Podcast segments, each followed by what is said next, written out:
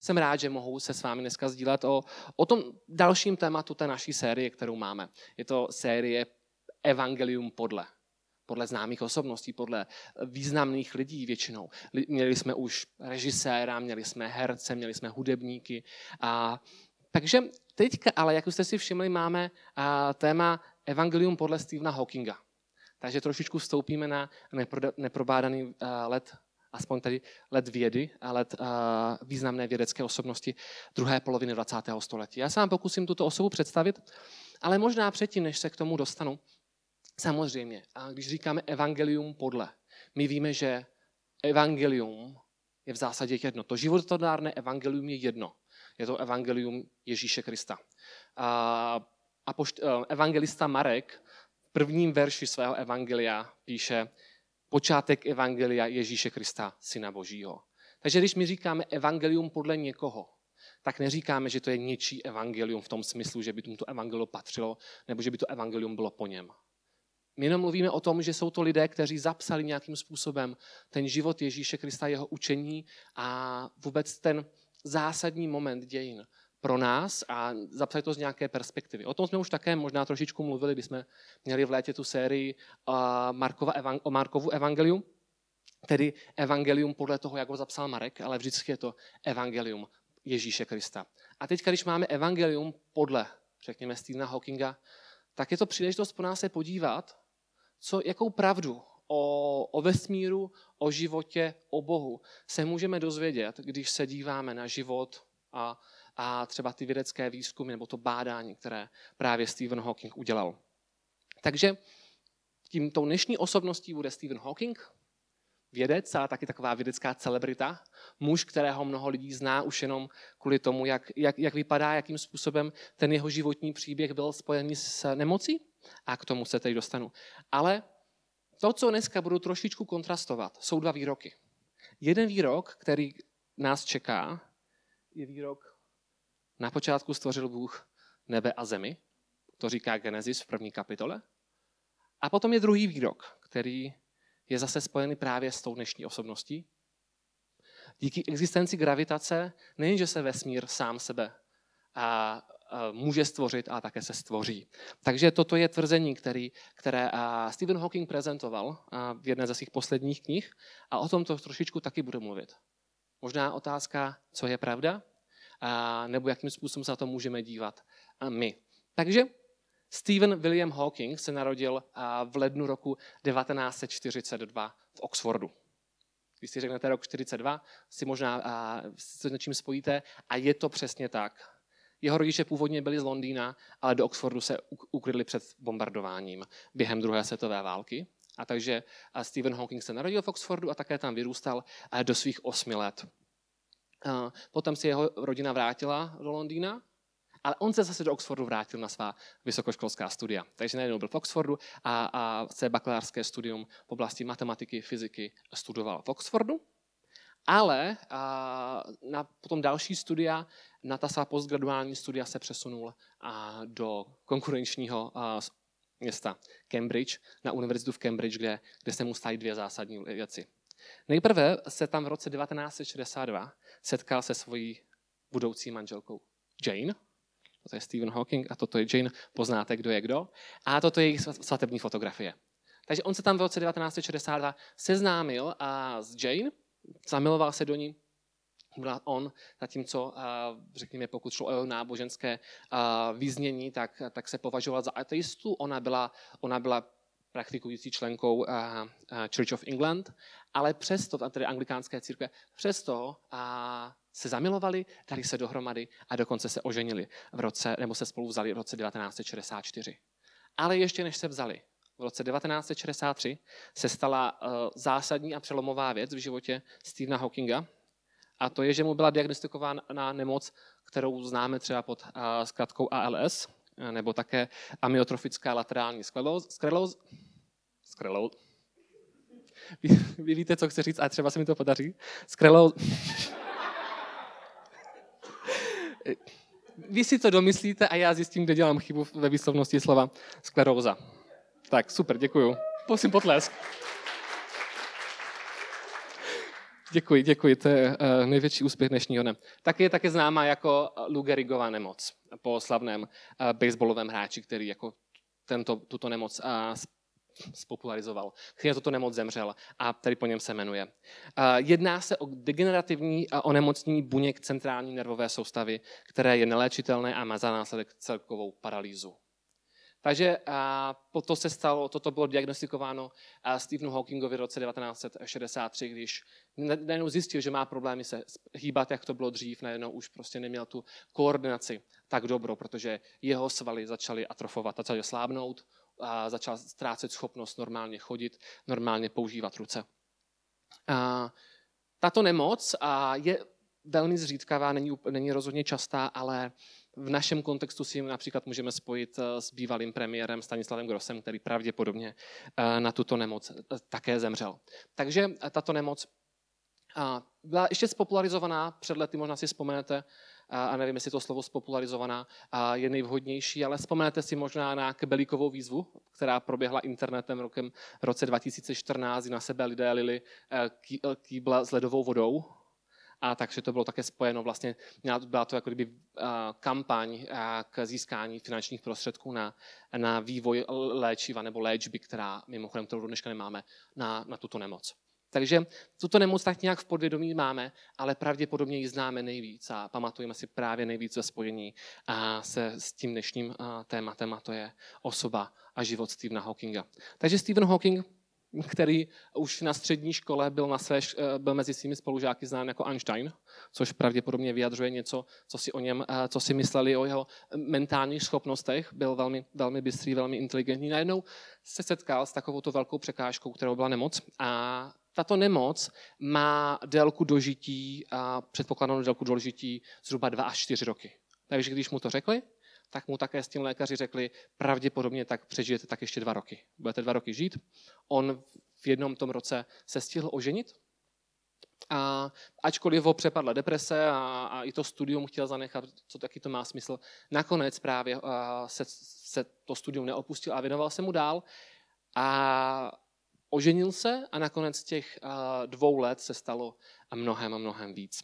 Takže Možná znáte potom některé fotografie nebo videa, jakým způsobem Stephen Hawking byl potom upoután samozřejmě na vozík, měl elektrický vozík, postupně ztratil schopnost mluvit, a takže se světem se začal dokum, dorozumívat pomocí syntetizátorů řeči, který pro něho vynalezli. Nejprve mačkal těmi svaly, kterými mohl, tak mačkal, prostě snažil se napsat to slovo vždycky s tiskem jednoho tlačítka, takže měl schopnost psát zhruba a, a potom tedy i vyslovit pomocí toho počítače zhruba čtyři slova za minutu, ale s postupným pokrokem technologickým samozřejmě mohl, mohl zvládat i víc.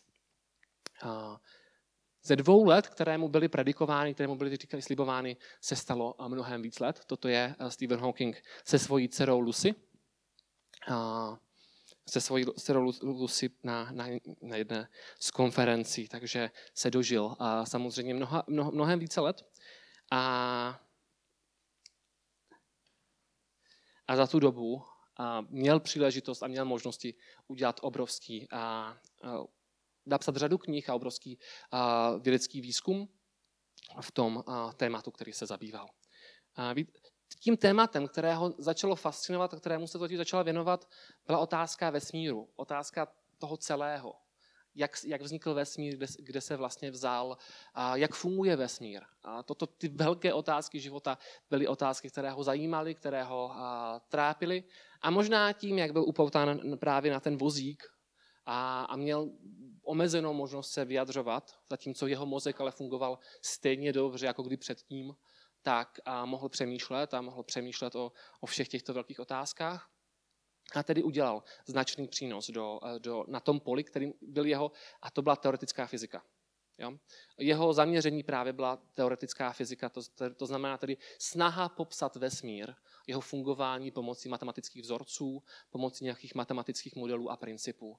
A takže on neprováděl žádné experimenty, neseděl v laboratoři, a, aby, kde prostě by nějaké technické věci fungovaly, ale spíš to byla otázka právě, otázka přemýšlení, uvažování a, a matematiky.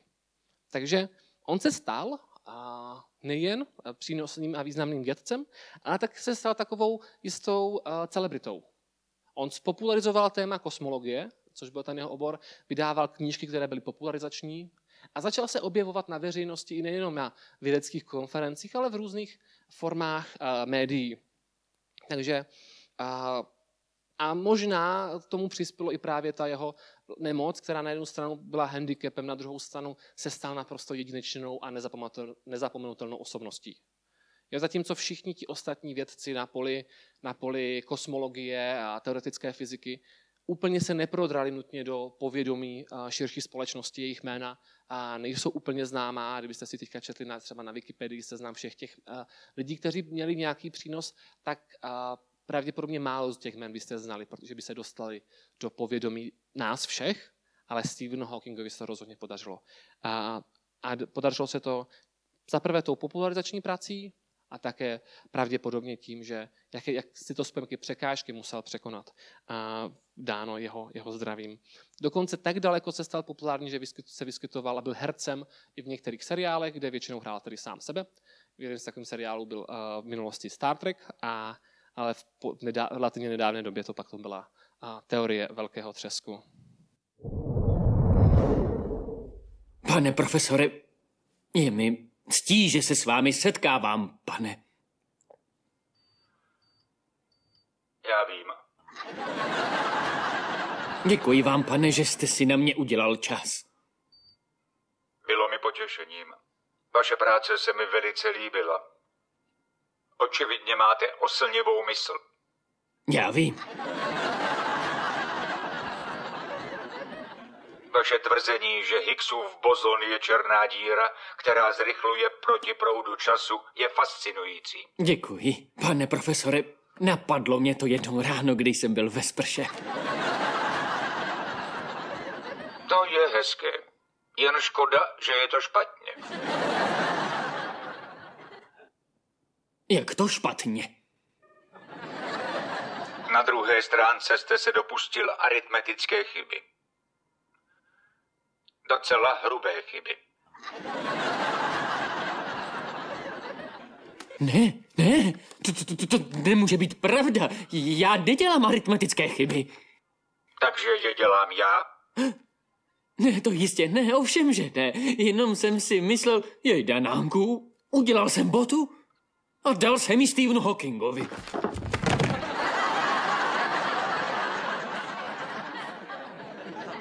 Skvěle. Další omdlévač. Takže Stephen Hawking se dostal do povědomí té nejširší společnosti právě třeba vystupováním eh, v komediálních seriálech, jako je právě tento, kde se setkává s jednou z těch hlavních postav. Ne, že Stephen Hawking rozhodně a není neznámou osobností, byť to pole a vědecké po dlouhou dobu, a to vědecké pole, kde on se pohyboval a kde bádal, tak bylo poněkud, zdálo se být poněkud obskurní. Byť a na jednu stranu otázky všeho vesmíru, vzniku vesmíru a, a těchto věcí samozřejmě trápily lidi od nepaměti, ale, ale přeci jenom a všechny ty teorie, které byly tam bádány, bývaly častokrát nepřístupné a, a zabývalo se tomu jenom málo, málo lidí, ale právě i díky přínosu Stephena Hawkinga, například jeho knihy, která a, a, se stala velmi populární a prodalo se asi 25 milionů kusů, stručná historie času, a tak díky této knize najednou to, o to pole začalo mít zájem mnohem víc lidí. Já sám se musím přiznat, že v té době, kdy jsem chtěl být ještě cool, a jsem se ji pokoušel číst.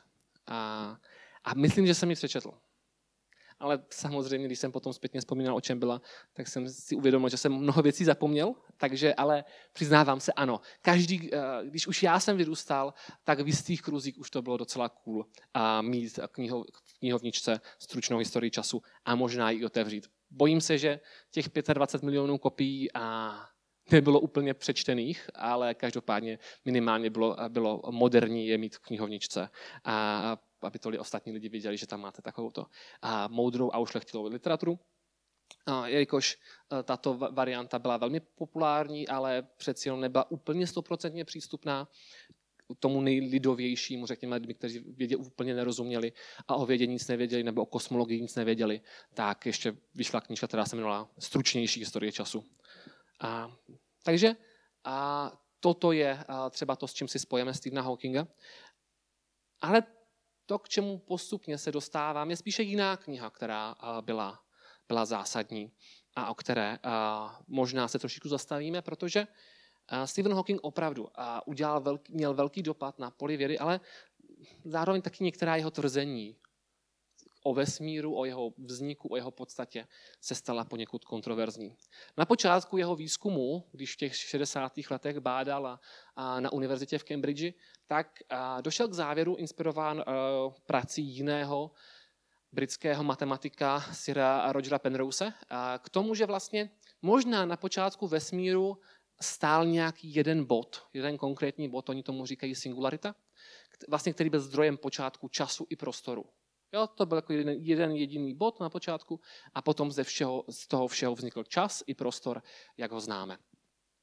A toto tvrzení ve své době bylo a, revoluční v jistém smyslu.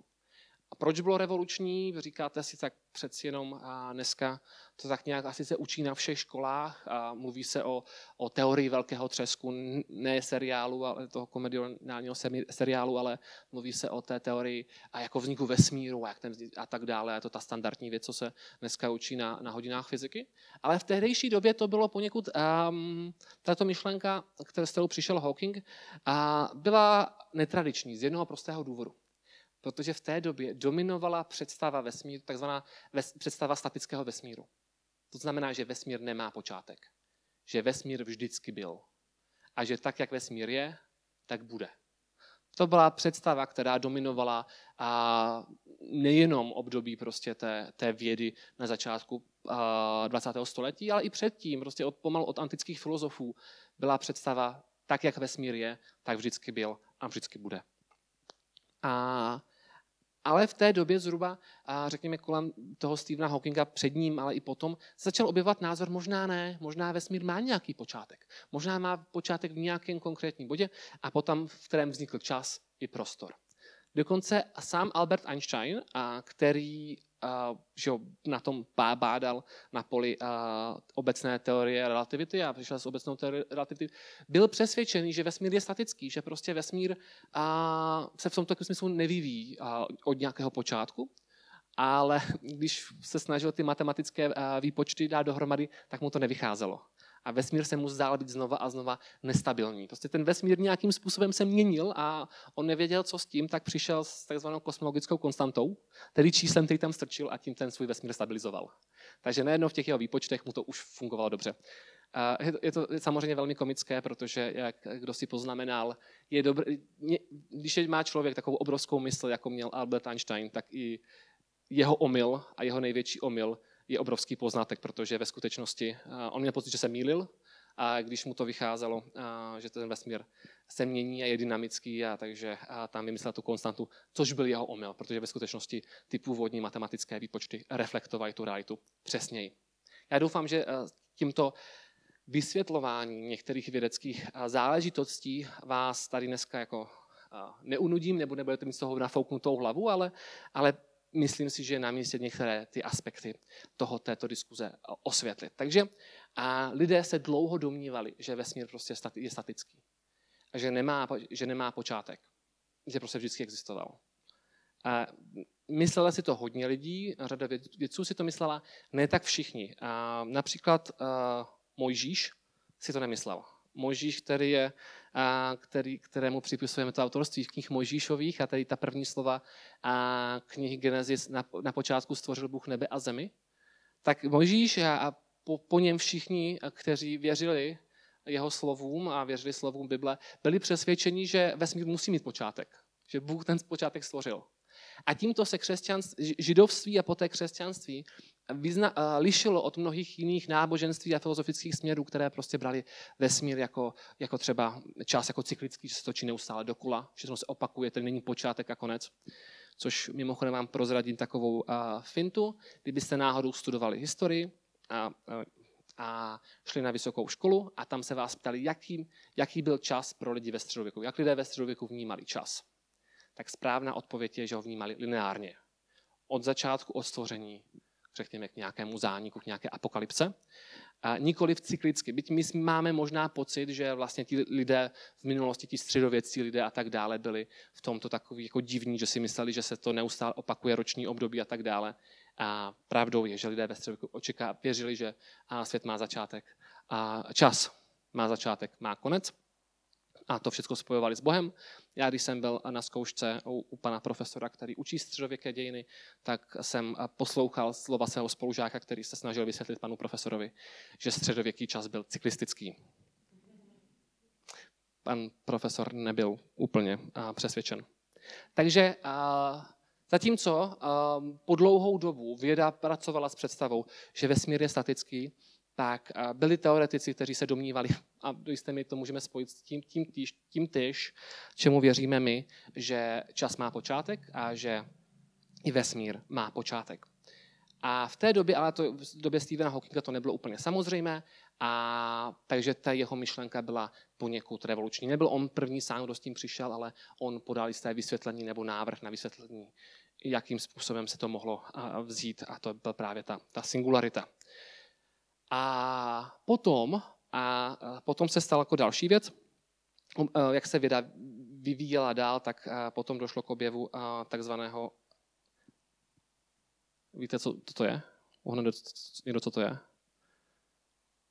Toto je snímek takzvaného, říká se tomu reliktní záření. Je to objev vědecky pozorovaný, to, že teplota vesmíru, který je kolem nás, když ho měříme, nemá absolutní nulu a je trošičku teplejší. A tak s tím se začal spojovat představ asi o 3 stupně teplejší, než, bych, než je absolutní nula. Takže s tím najednou začala být spojována představa, aha, to je pozůstatek nějakého počátku vesmíru. Kdyby vesmír byl pořád, tak už, tak už prostě není takto teplý, tak už vychladl úplně na tu nulu. Ale toto je do jisté míry uh, vědecké měření vlastně teploty vesmíru uh, v tom mikrovlném spektru které nám ukazuje na to, že toto je do jisté míry věci, to považují za jeden z takových těch svědectví o počátku vesmíru. Takže najednou se věd, věda přikláněla k tomu, k tomu přesvědčení, že vesmír má počátek. Víte, problém ale s tím, když začneme tvrdit, že vesmír má počátek, že čas má počátek, tak se nabízí otázka, kterou si klademe i my křesťané, kterou si asi by si, by si měli klást všichni. Co bylo před tím počátkem? Pokud je něco věčné, tak to nepotřebuje příčinu. Pokud ale něco má počátek, tak si klademe otázku, co ten počátek způsobilo. Co bylo před počátkem? Taková zvláštní otázka. A už antičtí filozofové, Aristoteles o tom přemýšlel a říká, tam na počátku byl nějaký že, ten prvotní hybatel. A ne otázka, a Tomáš Akvinský tu otázku taky řešil. Kdo byl ten prvotní vyhybatel? A my křesťané řekneme, přátelé řekneme, to byl Bůh. Bůh byl prvotní hybatel, Bůh způsobil, že prostě čas první nebyl a pak byl. A tomu věřili křesťané v zásadě dlouho, ale věda a samozřejmě, když neměla ten počátek, tak, tak se tím netrápila, ale začala se tím trápit, když ho najednou měla. Protože počátek vesmíru, počátek času najednou až podez, podezřele moc zaváněl Bohem. Takže a Stephen Hawking na počátku své vědecké kariéry přišel a prostě podpořil tu myšlenku, že vesmír a čas mají počátek aby se to potom v pozdějších letech a desetiletích snažil vyvrátit. A snažil se tohoto počátku zbavit. A tím se dostáváme k té jeho druhé knize, která vyšla v roce 2010, která se jmenuje The Grand Design, nebo také velkolepý plán v češtině, kdy on se zabývá takovou jednou vědeckou teorií, řekněme, kterou vás nebudu, nebudu zatěžovat a nebudu vás a, vysvětlovat, protože zaprvé by to vypadalo, že ji rozumím, já ji nerozumím jmenuje se to M-teorie, která je nějaká spojující teorie, která do, do sebe spojuje různé teorie superstrun, takzvané teorie superstrun. Mimochodem, ty názvy jsou úplně perfektní. Jako jakmile člověk řekne teorie superstrun, tak to zní hodně dobře. Ne, že bych chápal, o co jde, ale, ale zní to hodně dobře. Takže kdybych zase někdy ještě dneska během toto, co tady mluvím, řekl teorie superstrun, tak to říkám jenom proto, že to je cool. Takže a najednou vlastně Stephen Hawking v této knize, kterou napsal s, dalším autorem, fyzikem Leonardem Mlodinovem, došel k závěru, že, že vesmír nepotřebuje žádného stvořitele, že vesmír neměl žádného prvotního hybatele. prostě chtěl, došel k závěru, že, že vesmír tady je, protože to prostě je a že protože existují přírodní zákony. Protože existuje, on dokonce tam říkal ten citát, který jsme si mohli číst, protože existuje zákon gravitace, tak vesmír se sám od sebe musí stvořit. A protože my ho můžeme pozorovat, tak, byl, tak ta gravitace stvořila takový vesmír, a, ve kterém mohl vzniknout život, mohli jsme vzniknout my, a, který mohla být to, a, mohla být takovýto vesmír fungovat. A, tato tvrzení, toto tvrzení samozřejmě jde spojit ještě s jedním konceptem, který je tzv. scientismus. Představa a přesvědčení, že jenom věda dokáže dávat odpovědi na, na naše otázky. Že všechny ostatní přístupy k poznání, které nejsme schopni empiricky, tedy nějakým experimentem dokázat, tak prostě nemají hodnotu. A že jenom věda poskytuje veškeré odpovědi na, na lidské a bádání, tápání. A my jako lidé samozřejmě vědě a důvěřujeme, obzvlášť v dnešní době. Věda nám v tolika věcech pomohla. Máme všechny ty úžasné technologie, které jsou kolem nás, byly díky na základě bádání vědců. Momentálně teďka všichni čekáme, až nám ti vědci poradí a řeknou, jak s koronavirem. Těšíme se, až, až ty vědecké týmy po celém světě vyvinou konečně tu vakcínu a lepší léky na COVID-19. Takže my v dnešní době, lidé žijící na začátku 20. století, máme, věřím, oprávněně velkou důvěru ve vědu. A jsme rádi za její plody. Ale někdy, někteří lidé to samozřejmě mají sklon přetáhnout dál. Obzvlášť, když prostě si říkají, Bůh neexistuje, tak potom říkají všecko, co je. Jenom materiální, je jenom hmota. A kdybych měl tedy říct, co je tím evangeliem podle Stephena Hawkinga, zdálo by se to, že bychom mohli říct, všecko je hmota, neexistuje stvořitel, hmota, eh, přírodní zákony stvoří vesmír a hmotu, stvořili tedy i nás. A potom naše životy prostě nemají smysl. To by možná lidé úplně nutně neřekli. Jen ti nejodvážnější lidé by řekli, víš co, tvůj život nemá smysl. Jsi jenom kosmickou náhodou. Jsi tady, protože prostě gravitace. Protože eh, se něco stalo a potom ty přírody, se stal se nějaká, eh, nějaký velký třes a potom se všechno samo dělo naprosto bez plánu, naprosto bez neřízeně. Jsi jenom měsící různých částic, které nemají žádný smysl, žádnou hodnotu a jsou k ničemu. Víte, vesmír je plný uhlíku. Vesmír je plný kyslíku. Vesmír je plný železa. Takže by se nabízelo, že evangelium Stephena Hawkinga říká, čím jsi speciální, čím jsi výjimečný. Teď všude jinde je uhlíku víc než v tobě. 70 kilo nějakých, nějakých prvků, atomů, molekul. Někteří z nás trošku víc. Jakou to má hodnotu? Toto by se zdálo, že je to evangelium Stephena Hawkinga. To znamená, že lidský život nemá žádný smysl, nemá žádný závěr. Neexistuje žádný objektivní základ pro morálku. Pokud všechno, co se děje, je jenom náhoda, tak kdo řekne, co je dobře a špatně? Já řeknu, že toto je dobře a toto je špatně a ty budeš mít jiný názor.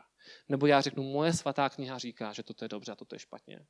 A někdo jiný řekne, a moje svatá kniha to říká jinak. Jo? A najednou se dostáváme do situace, kdy věci přijdou a řeknou, víte co, to je úplně jedno.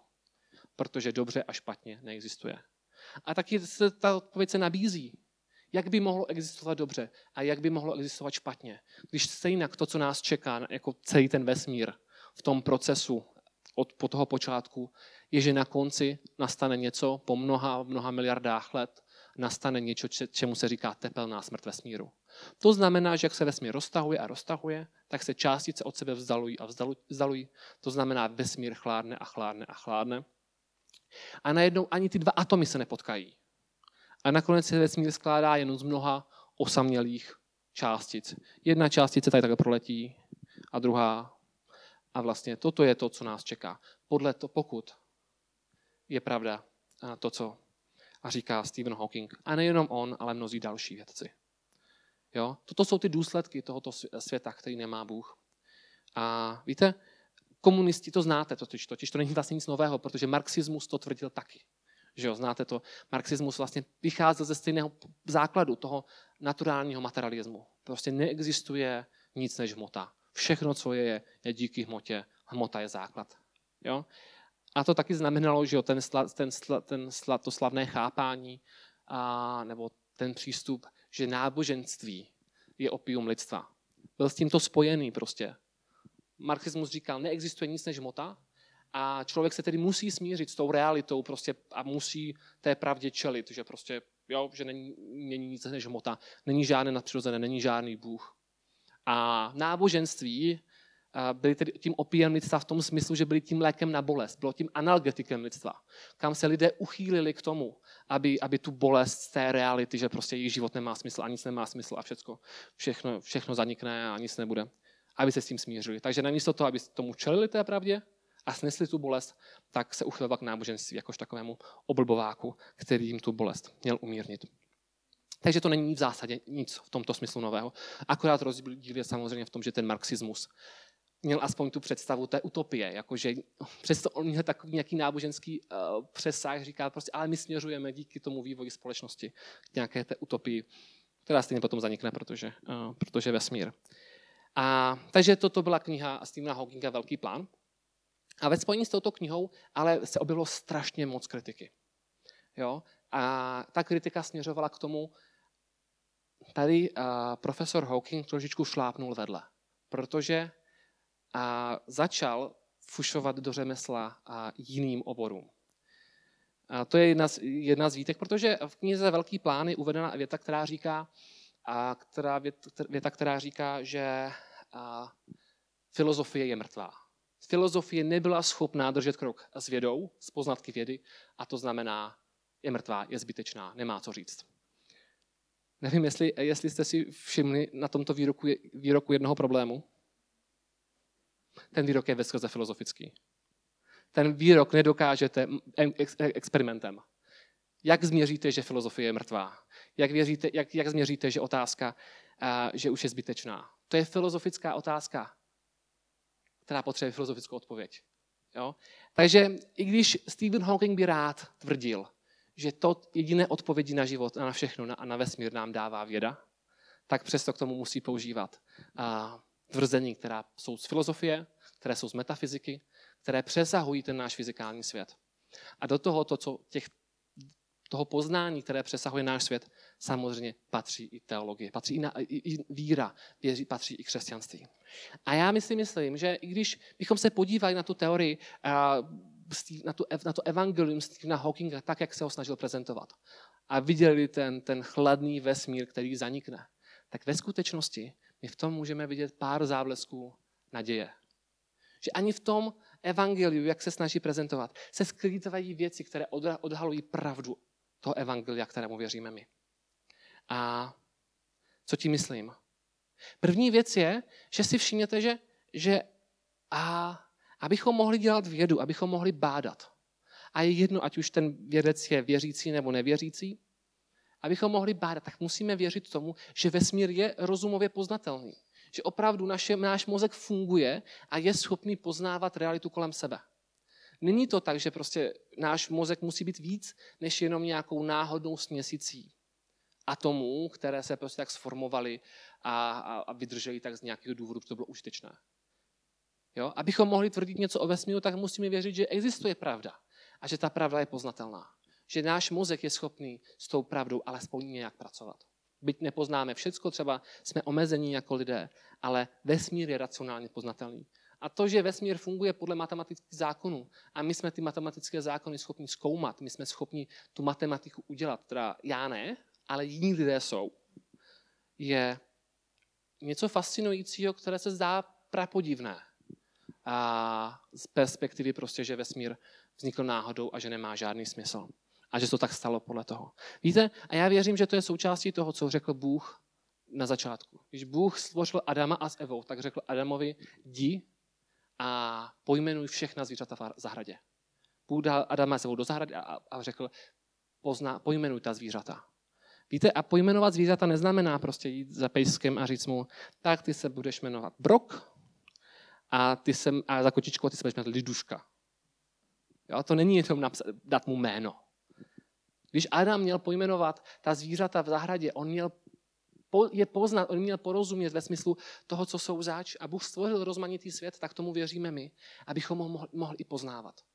A takže náš úkol jako lidí je poznávat ten vesmír, nejenom, řekl bych, zvířata, ale celý vesmír, jak nám ho Bůh stvořil, jak nám ho Bůh dal. To je první záblesk naděje, který vyvstává z toho, řekl bych, i z toho evangelia podle Stephena Hawkinga. Že vesmír je racionálně poznatelný. Že ho Bůh stvořil tak, že je racionálně poznatelný a my ho můžeme poznávat. To je záhada, kterou prostě žádá věda nedokáže objasnit. Jak to, že můžeme dělat vědu? Jo? Dalším tématem ale je například nesmírná hodnota člověka, který byl stvořený k božímu obrazu. Stephen Hawking si prošel velmi bolestivým utrpením, samozřejmě spojenou s tou nemocí, s ALS, a nebylo to pro něho jednoduché. A dokonce byly, pravděpodobně byly momenty, kdy, kdy si lidé kladli otázku, není čas na toto trápení ukončit? Jo, možná, možná se bude méně trápit, když nebude žít. Jo? Což je ta úvaha, kterou mají lidé například na poli, na poli eutanázie. Nebo na poli potratu. Ale křesťanství, to evangelium Ježíše Krista říká, že každý člověk je stvořen k božímu obrazu. Že každý člověk má hodnotu. A že každý život je daný Bohem. A toto je obrovská naděje pro každého z nás, která by neplatila, kdyby neexistoval Bůh. Proč se trápit? Proč bojovat za každý život? Proč uh, překonávat útrapy a trápení? Proč to neukončit předem? Proč? My věříme proč? No protože jsme byli stvořeni k božímu obrazu. A ty, to, co máme, naše emoce, naše moudrost, naše schopnost poznávat tento svět, byl dán Bohem. Někdo by si mohl říct, tak fajn, tak eh, Stephen Hawking to byla geniální mysl, on měl geniální mysl, on byl už na střední škole mu říkali, že je Einstein, to znamená, on si zaslouží žít. On si zasloužil tu veškerou podporu, aby svět nepřišel o tu jeho genialitu. Ale pokud je člověk jenom průměrný, podprůměrný, ničím nevyniká, možná, možná třeba ten jeho život má menší hodnotu. Což zní děsivě a což prostě my víme, že to není pravda. My víme, že to nespočívá v našem intelektu, že naše hodnota nespočívá v tom, co dokážeme. Jak jsme, jestli dokážeme objevit radiaci černých děr nebo cokoliv dalšího. Naše hodnota spočívá v tom, že nás stvořil Bůh a že nám dal svoji hodnotu, protože jsme v obrazu.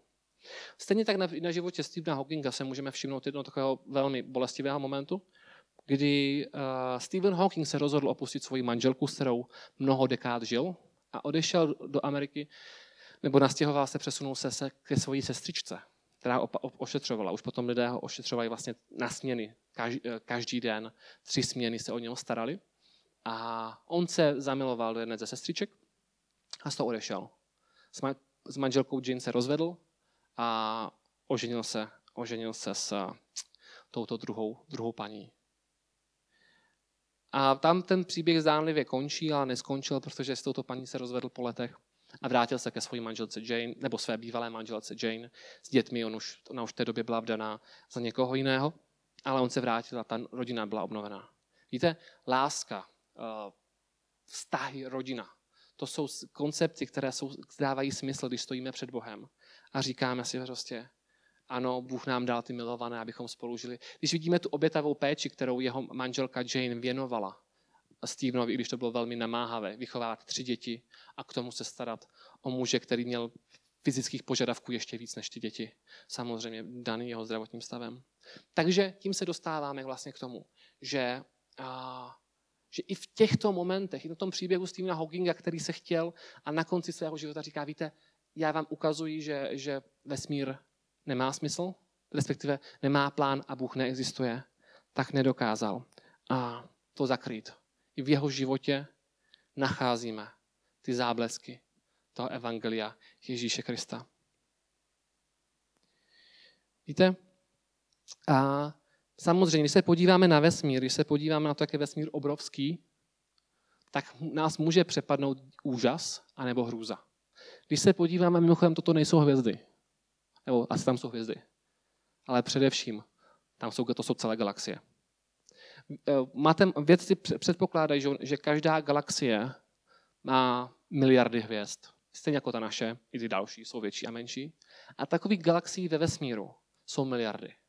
Tu matematiku si udělejte vy, ale dejte si pozor, abyste tam dali opravdu hodně nul, protože těch nul tam na konci je hodně, hodně moc, když vynásobíte počet galaxií počtem hvězd. A možná nás to opravdu udiví a řekneme si, uh, tak velký vesmír. Opravdu prostě ten Bůh existuje. Opravdu někde za tím vesmírem ten Bůh je. A nebo si můžeme říct, uh, tak ten vesmír je tak velký. To znamená, že ten, kdo ho stvořil, je ještě větší. Ten, kdo ho stvořil, ten, kdo stvořil miliardy a miliardy hvězd, je ještě větší než ten vesmír.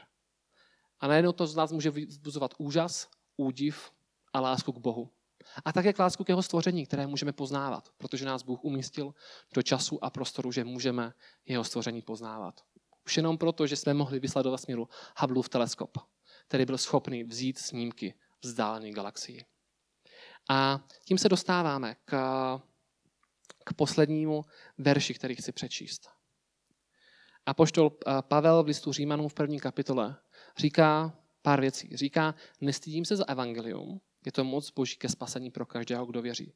Předně pro Žida, ale také pro řeka. To je to téma naše, které máme, evangelium. A poštol Pavel říká, já se nebojím, nestydím to evangelium Ježíše Krista, které je pro každého a má moc zachránit. Zjevuje se v něm boží vlastnost, jaký Bůh je. Poznáváme v tomto evangeliu, v této zprávě, jaký Bůh je. A, a to evangelium, které dává život. Spravedlivý z víry bude živ. Ale potom ta slova jsou lehce, nás může, ta další slova nás mohou lehce znervóznit.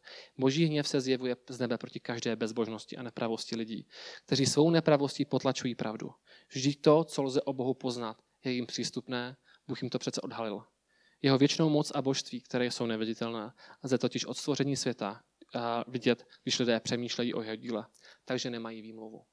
A toto, toto je to téma. Bůh stvořil svět a my se díváme kolem sebe, tak ho můžeme být fascinováni tím, jaký Bůh je.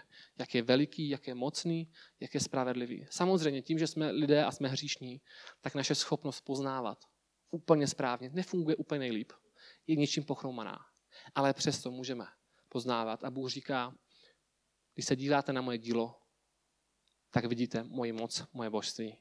A takže na, na samotný závěr to chce vždycky nějakou praktickou aplikaci. To je to důležité, že jo? co teďka s otázkami životu, vesmíru a vůbec toho všeho existenci celého vesmíru. Co s tím teďka můžeš udělat ty?